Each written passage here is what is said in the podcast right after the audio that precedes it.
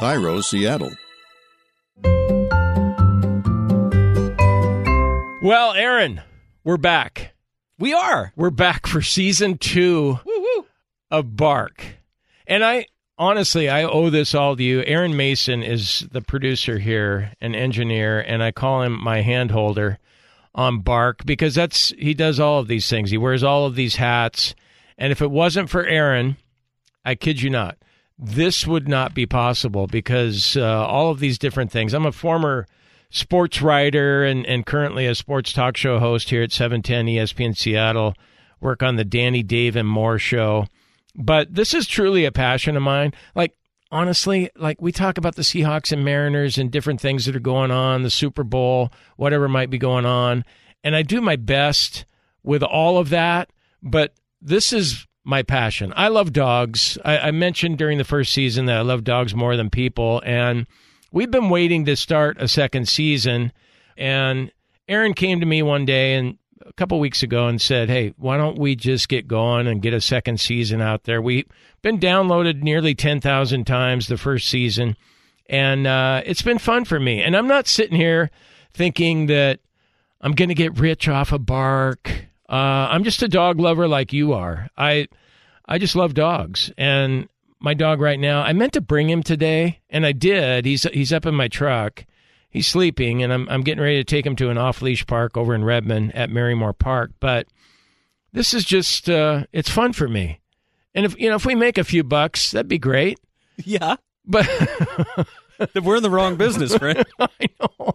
I know, but I just have fun doing it, and I love talking about dogs. I've heard other dog podcasts out there, and it's just kind of fun to look back on the different things that we talked about in season 1, and there's all kinds of different topics we want to get into on season 2 too. Yeah, what are some of those, Jim? Well, I don't know. I have absolutely no idea.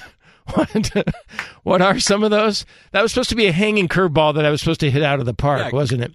Well, one of the things, Aaron, since you asked, was talking about, because I've had a hard time. I've had 3 dogs now, and they've been golden retrievers every time. And it's been Murph, Willie, and River. River, currently, I just told you about River. He's almost 2 years old now, up in my truck.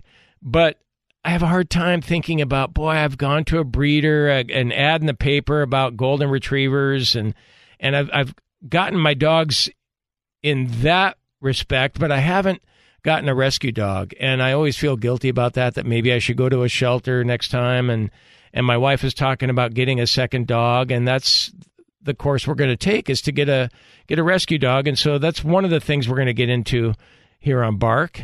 I want to see this series called Dogs that's on Netflix. Oh yeah. I'm anxious to see what that's all about, although I'm one of those guys. I can't take it. I mentioned during season 1 that, like, Marley and Me, I haven't been able to watch that or read the book because I know the dog dies at the end, and I know that I'm just going to be a puddle. I'm going to be crying, and it's probably going to be the same thing with Dogs. This documentary on Netflix and Homeward Bound. Yeah. Does anyone not cry when Shadow comes back? Shadow being a golden retriever.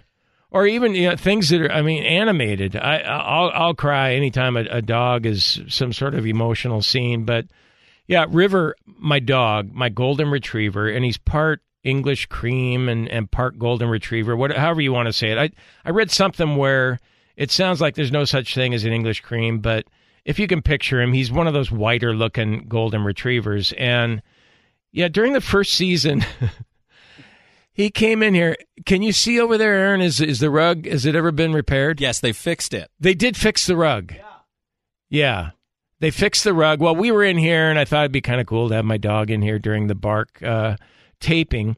And it was, until he decided to tear up the rug. And I blame Aaron. What?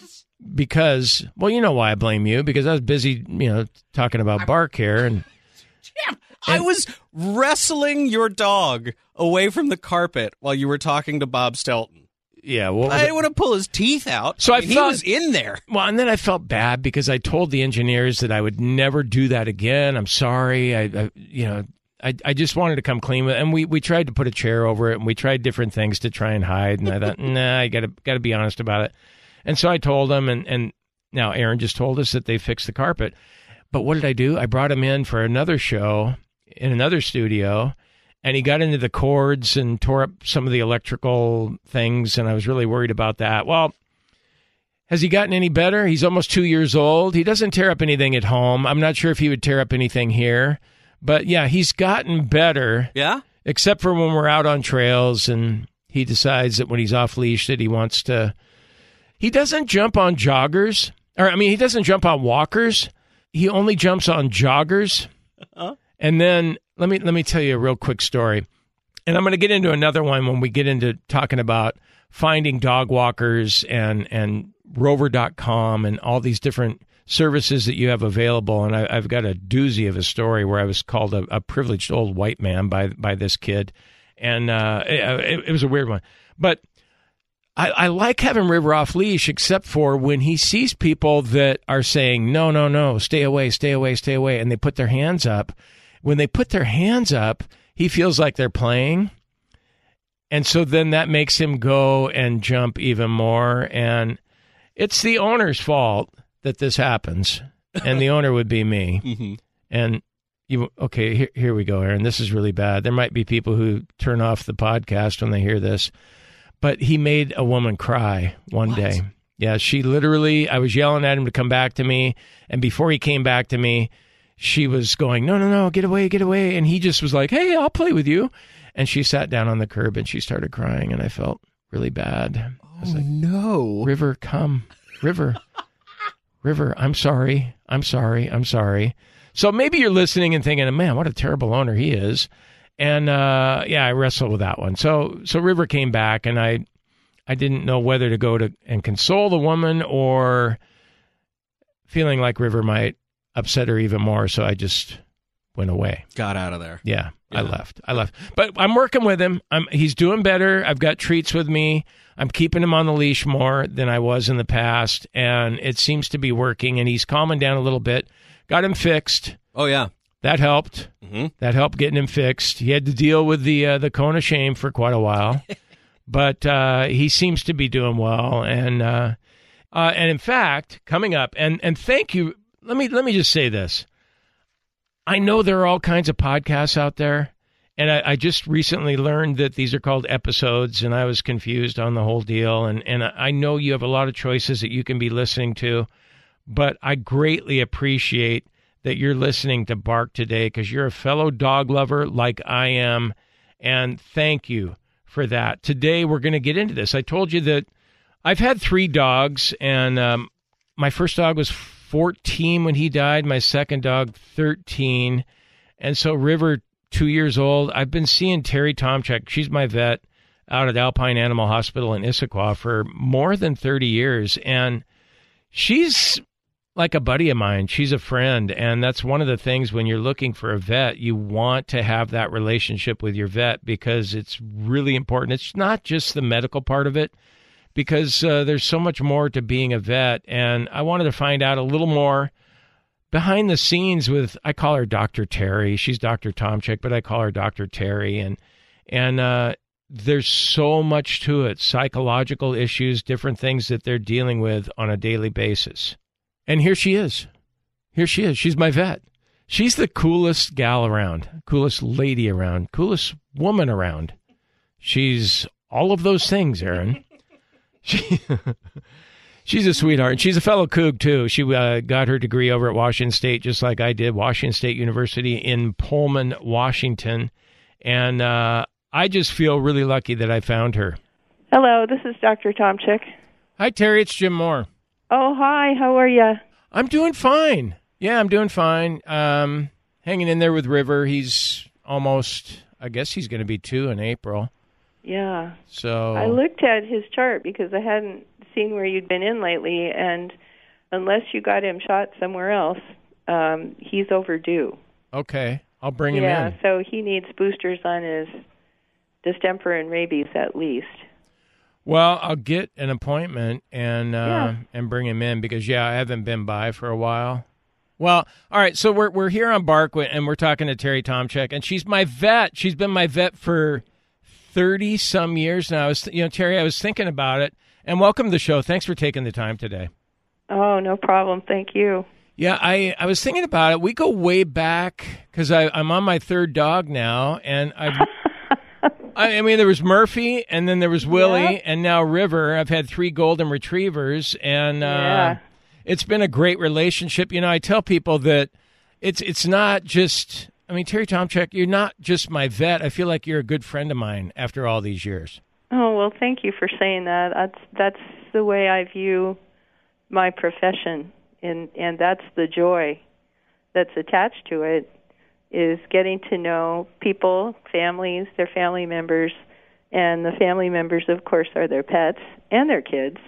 And now from my great age, now I see generations, and it's very, very, very joyful.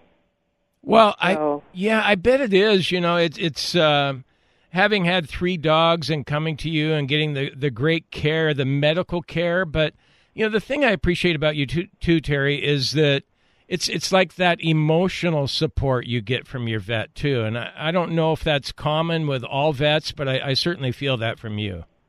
Well, thank you. I think we all try. Sometimes we get behind, and I always feel bad when people have waited, but sometimes you just can't hold to the actual schedule. I read somewhere that your doctor is taught to sit down for the 3 minutes that they spend with you, so you feel like they've spent longer. Mm-hmm. We don't do that, and we can't, because the animal can't speak to you. The pet parent has to be a good observer and speak for the pet. So it's kind of like when my daughter was little and a baby, and I took her to the pediatrician. He once said to me, you know, maybe we should go into practice together because my patients can't talk and neither can yours. So we didn't, naturally, but that's the way it is. It takes a little longer bet. To get the whole picture about a particular pet. Well, Terry, before we get into the topic for today here on Bark, I'm just wondering, how about, like, what's the best thing about being a vet and the worst thing? Oh, the best thing I think I just describe is the contact we have with people over time, and we get to know them and their families. And if you're a veterinarian, I say you should be in love with them before you even start, because what can be better than coming to work and working with animals that you love and admire to begin with? Mm-hmm. And they are all so different. Even within a breed, we can kind of predict characteristics within a breed, but they're always outliers, and those are probably the most entertaining ones. And the worst thing, for me, the worst thing is severe neglect. And oftentimes, Jim, it's not on purpose. It's only ignorance and lack of education. So I think here at Alpine, one of our main goals is to see ourselves as educators. For instance, not everybody can do everything we recommend. We understand that. But we try to help people choose the things that they can do. So I can't think of a worse thing other than sometimes we're really stressed because we're tired. Well, I can imagine. Well, the end of a dog's life, I'm sure that's tough for people, because I know that. I've certainly gone through that. Yeah, and, you know, we all have gone through it with our own pets. So I always have told my doctors that, you know, euthanasia, that's where the pet's brought in by the family to be put to sleep. I've always told them that, hey, look at human doctors. Do they do that? No. We do. It's stressful. We need to take our time.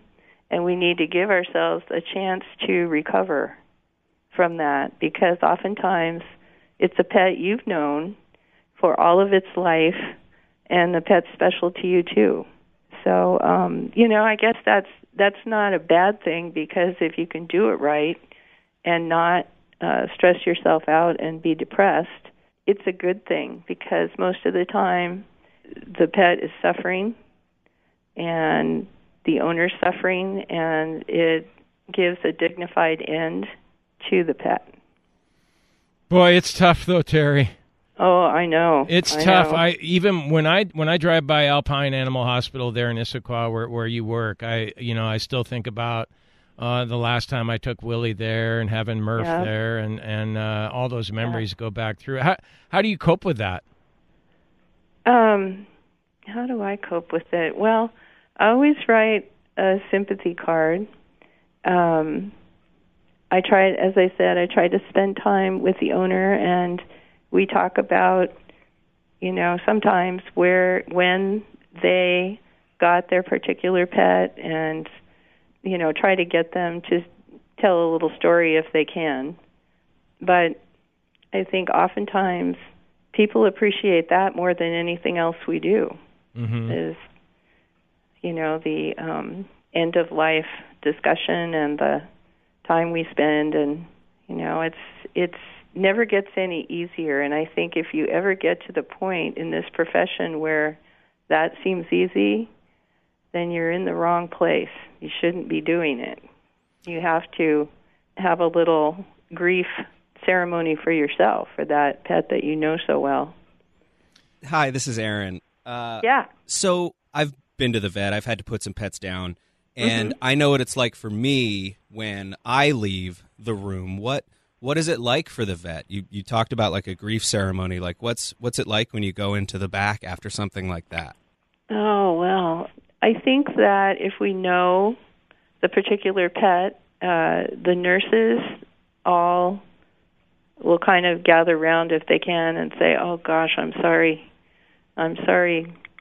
little Bob. We've known him for a very long time, and I remember when." And then somebody else tell a story. And meanwhile, they're preparing them for where we store them and pick up. Most people choose cremation.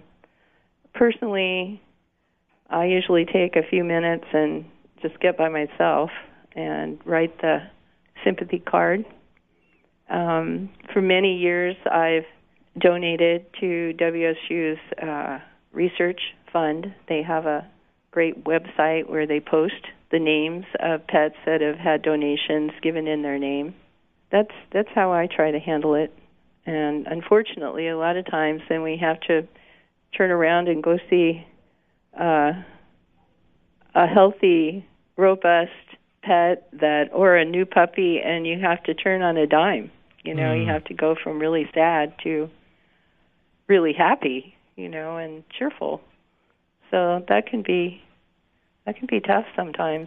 Well, I bet, Terry. I was thinking about it with my own dogs when Murphy and Willie were nearing the end, and I remember mm-hmm. being especially with Murphy the first time, and when he was sick, and I remember looking at you and thinking, oh my God, when I've been bringing him in as a puppy, as a lively dog, and treating him for fleas and different things. And then it occurred to me that you might be in the next room dealing with, and I don't know, it just hit me where I was just thinking, oh my, there's so many different things a vet has to deal with, and it's not just the lively puppy that you might, the very next appointment, be in another room dealing with someone and talking about the end of the dog's life. It's not all fun, that's true. And I think that only recently the profession has begun to recognize that, because there have been so many instances of suicides in our profession, and some of the people are very well-known and well-respected behaviorists. So I agree. Terry, thanks for your time today. I know you're busy and you carved out some time to be on Bark, and I greatly appreciate it. I mean, I love you from one end of the world to the other for everything you've done for me. Thank you. So, thank you, Jim. Have a good day. Yeah, you too. Take care. Bye-bye. Bye, Aaron. Bye, Terry. Thank you.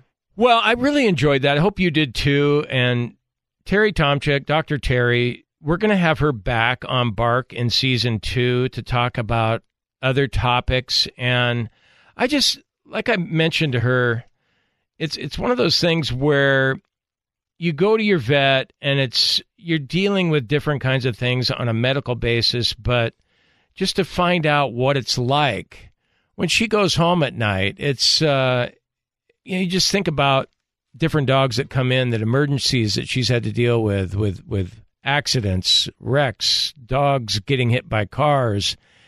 And she deals with not only your dog or cat, but everyone else's too. There's something very special about a vet, I think, and finding you're really fortunate to have found like an awesome one that you know and trust and have a relationship with, because you have to put not only your trust in your vet, but also you're emotionally vulnerable when you're in that office. You know, if you're anything like me anyway, it's you're dealing with some real hard stuff sometimes if it's a scary situation or a sad situation. And that vet is the person who's there to like kind of hold your hand through it. And I think that's a really amazing thing that they do. Well, and yeah, you're right. And she's definitely done that. My first two dogs, and with Murph, I can still remember I was living over in Port Orchard at the time, and he had cancer, and she gave me the options of surgery, and he was 13 at the time. I could have surgery, and he might get another 6 months to a year. Might. I remember her saying might. And then she was just like, but Jim, you could go without surgery. And if you did have surgery, that he might not come out of it. I didn't really care about the expense of it.